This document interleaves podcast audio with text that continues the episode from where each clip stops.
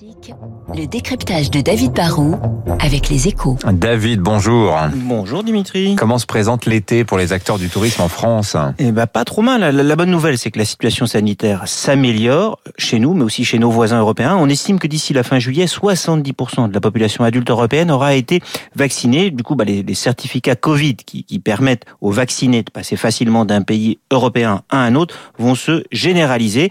Il y aura donc des Français qui peuvent pas aller à l'autre bout du monde, qui vont rester chez nous, et plein d'Européens du Nord qui vont hésiter entre la France, mais le Portugal, l'Espagne et la Grèce. Hein. Il a suffi l'autre jour qu'Emmanuel Macron nous incite à passer nos vacances en France pour que les résas bondissent sur Airbnb, par exemple. Alors, à qui va profiter cette reprise touristique? Bah, D'abord à la restauration, qui va redémarrer très vite, et puis ensuite les acteurs de l'hébergement, hein, les campings, les clubs de vacances, les locations de maisons sont déjà à des niveaux de réservation supérieurs à ceux de l'été 2019. Les hôtels vont redémarrer un peu moins fort, alors ça, ça ira pas trop mal pour les, les hôtels familiaux en Bretagne qui sont parfois déjà complets, mais ceux qui sont dépendants du tourisme international sont un peu moins sereins. En fait, plus l'hôtel est chic, plus il risque de souffrir, car plus c'est cher, plus en général les touristes viennent de loin. Et pour venir de loin, mais il faut que toutes les frontières soient ouvertes et que beaucoup d'avions volent. Et ça, ça n'est pas encore le cas. Hein. Bah, les frontières intra-européennes s'ouvrent, mais pas les frontières internationales. Les Américains vaccinés vont avoir le droit de venir, mais comme il n'y a pas de réciprocité, il n'y aura pas trop de vols.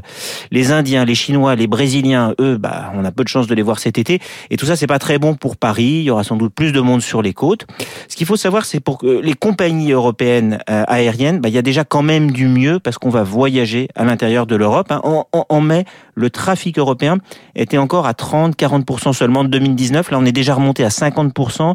Chez Air France cet été, ils seront à 80% sur le moyen courrier. Et, et Transavia, la low cost, va même proposer plus de sièges qu'en 2019. L'été va donc avoir la couleur de la reprise pour le tourisme. Voilà, en revanche, il y a une ville qui souffre, hein, c'est Paris. Très bon papier dans votre journal Les Échos ce matin sur le destin un peu particulier de la ville de Paris. Merci David, bonne journée à vous. 7h50.